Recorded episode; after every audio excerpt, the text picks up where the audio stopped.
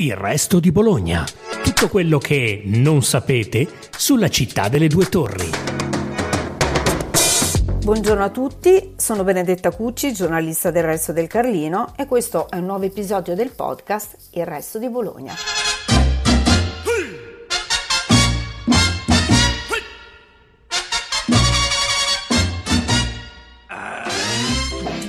Cosa c'entra la scrittura di Rapanui? La celebre isola di Pasqua, famosa per le grandi sculture in tufo dalle sembianze umane, i Moai, con Bologna. Ecco la storia che racconteremo oggi, quella della scrittura Rongo Rongo, incisa su quattro tavolette di legno conservate in un piccolo museo di Roma, su cui due gruppi di ricerca della nostra università hanno deciso di compiere un'indagine a più livelli scientifici volevano capire a quando potesse risalire questa scrittura. E per la prima volta al mondo la ricerca, anche con test avanzatissimi sul legno delle tavolette, potrebbe indicare la presenza sulla remota isola dell'Oceano Pacifico di una delle poche invenzioni indipendenti della scrittura nella storia umana, assieme alla cuneiforme dei Sumeri, ai geroglifici egizi e cretesi, ai logogrammi cinesi e alla scrittura degli Olmechi del Mesoamerica. Quindi gli studi incrociati fatti a Bologna e i test col radiocarbonio hanno indagato se Rongorongo sia nata prima del 1770, anno in cui a Rapanui giunse la spedizione spagnola comandata da González de Aedo, allo scopo di annetterla ai territori spagnoli e fu organizzata una cerimonia ufficiale in cui i capi firmarono nella loro scrittura un trattato ufficiale.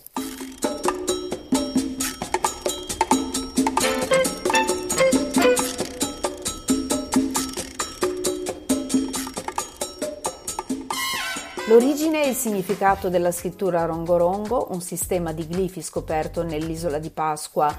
nel XIX secolo, sono temi su cui si dibatte da tanto tempo.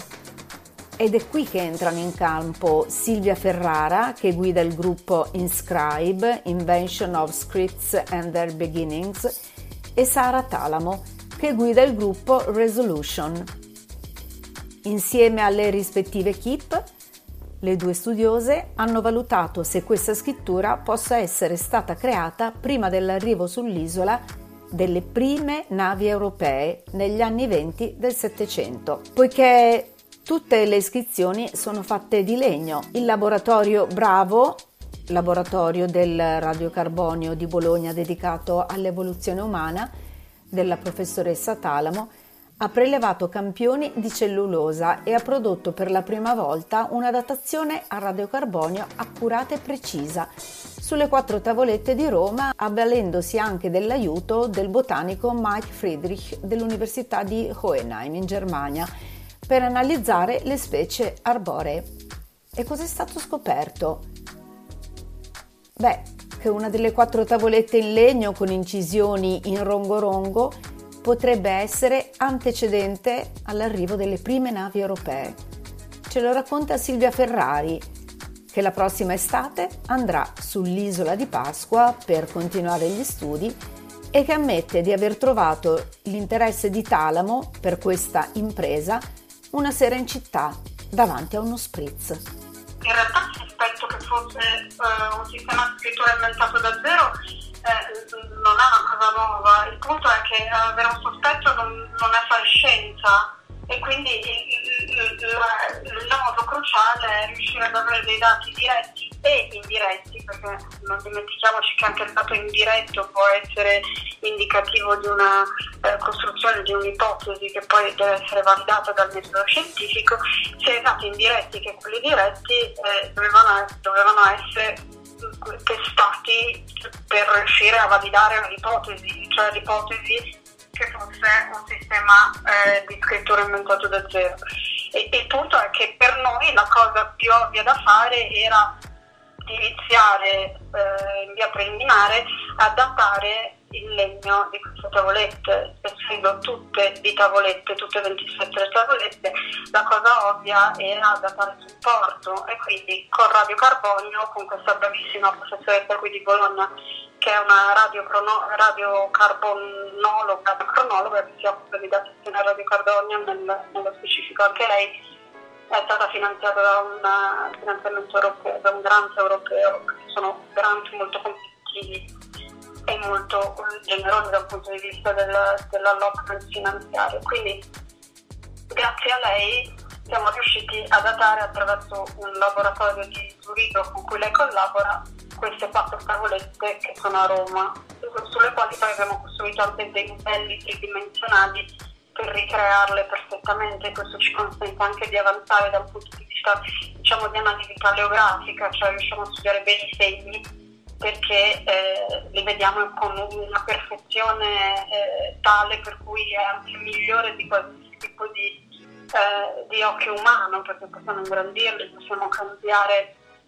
lo shading, quindi le luci, eh, l'inclinazione della luce, quindi possiamo vedere davvero tutti i dettagli eh, tridimensionali del, dei segni. Quindi questo è stato, anche questo è, è uno strumento eh, nuovo, avanzato delle nuove tecnologie, delle, delle humanities digitali che davvero ci può aiutare a portare avanti una trascrizione, correggere le trascrizioni correnti e portare avanti una trascrizione veramente accuratissima. Come team di ricerca eh, costituito da ingegneri, informatici, paleografi, archeologi e linguisti, siamo l'unico al mondo.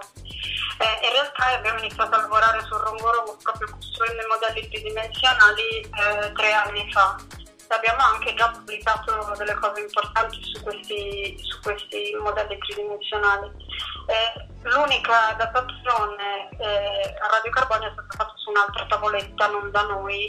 a Berlino nel 2021, però è una tavoletta unica, noi ne abbiamo datate quattro. Lo scopo sarebbe quello di datarle tutte, fare tutti i modelli tridimensionali e poi contestualmente in parallelo anche lavorare a una decifrazione, cosa che stiamo già facendo e un bravissimo ricercatore si occupa anche di questo. E, e, quando è iniziato questo progetto era proprio questo l'afflato e l'ispirazione, cioè l'idea di coniugare discipline anche molto molto distanti per arrivare a grandissimi risultati eh, nella ricerca scientifica. Quindi questa era proprio eh, era, dire, la filosofia che ha, ha sempre animato la mia azione di ricerca. Poi eh, ho incontrato la professoressa Sara, Sara Talamo e, e, e, ci è venuta subito l'idea di, di mettere in, in atto una, dire, una sinergia delle, delle expertise anche suoi di, di, cronologa. La mia paura quando lei l'ha suggerito è stata ma non ci daranno mai permessi perché la datazione a radiocarbonio è vagamente invasiva, nel senso che si deve prelevare un frammento di cellulosa dall'interno, in questo caso delle tavolette, e, e, e ovviamente questo è, cioè, è, è, abbastanza distruttivo, però abbiamo arruolato, ingaggiato eh, l'expertise di una conservatrice molto brava che ha ricostruito le tavolette, ma davvero il, il buco che è stato fatto per il rilievo era minimo, cioè il trapano che è stato usato era davvero molto sottile. Quindi siamo riusciti a penetrare all'interno della tavoletta senza danneggiare nulla e poi ricostruire tutta la morfologia della tavoletta senza nessun problema, quindi a occhio nudo non si vede l'intervento, ecco, è stato proprio ricucito perfettamente.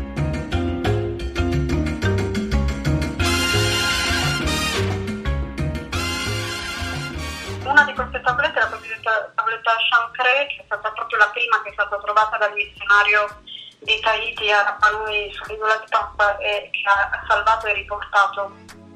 eh, riportato in Europa e a Roma. È una tavoletta molto particolare anche perché è stata trovata avvolta da, eh, da una freccia di capelli e noi volevamo datare anche i capelli, in realtà abbiamo fatto il anche dei capelli, però eh, è una cosa più complicata da fare, credo che la faremo perché eh, a me incuriosisce tantissimo, però eh, l'adozione dei capelli potrebbe essere davvero una cosa strabiliante. Ehm, quindi questa tavoletta è la tavoletta che nella datazione ha dato dei risultati più antichi, quindi sarebbe del, del secolo, circa nel 450, con la datazione a radiocarbonio, e quindi il legno antedato all'arrivo degli europei circa 300 anni. e quindi questo ci dice che il legno che è stato utilizzato per l'iscrizione è un legno molto molto antico, il che non implica che noi siamo, questo è un punto cruciale, non implica che noi siamo, andati, siamo riusciti a datare ovviamente la composizione del testo, cioè il testo poteva essere stato composto molto più tardi, però il punto è che se questo è lo scenario, allora bisogna giustificare la presenza di un legno così antico che viene preservato per più di 300 anni e poi scritto, il che secondo me da un punto di vista logico è complicato. Il punto è che io non voglio provare, eh, voglio dimostrarlo in maniera forzata e artificiosa, voglio analizzare i dati, se i dati mi dicono attraverso l'analisi del metodo che attraverso il metodo scientifico rigoroso che ho tutte le pedine no, tutti i tasselli giusti del mosaico che mi può portare a dire la scrittura è ambientata anche lì, ben venga. Per ora eh, è un sospetto, ma un sospetto devo dire molto molto fondato. Non, vo- non, non, vorrei gli annunci roboanti eh, perché eh, è, solo la, è, solo il dato scientifico neutro che ce lo può dire, eh, però abbiamo tutti gli indizi che ci portano in quella direzione quindi se fa quack come una papera e cammina come una papera, forse è una papera. Non resisto, sono troppo curiosa e così chiedo a Silvia Ferrara come le è venuto in mente di datare le tavolette con la Sara Talamo. Eravamo all'aperitivo io e lei e le stavo raccontando di tavolette che avevamo appena visto per fare 3D e ho detto ma datiamole. Scusa, eh hai davanti una delle più importanti cronologhe di Europa, datiamole. Grazie per averci ascoltati, seguite ancora Il Resto di Bologna, il podcast del Resto del Carlino.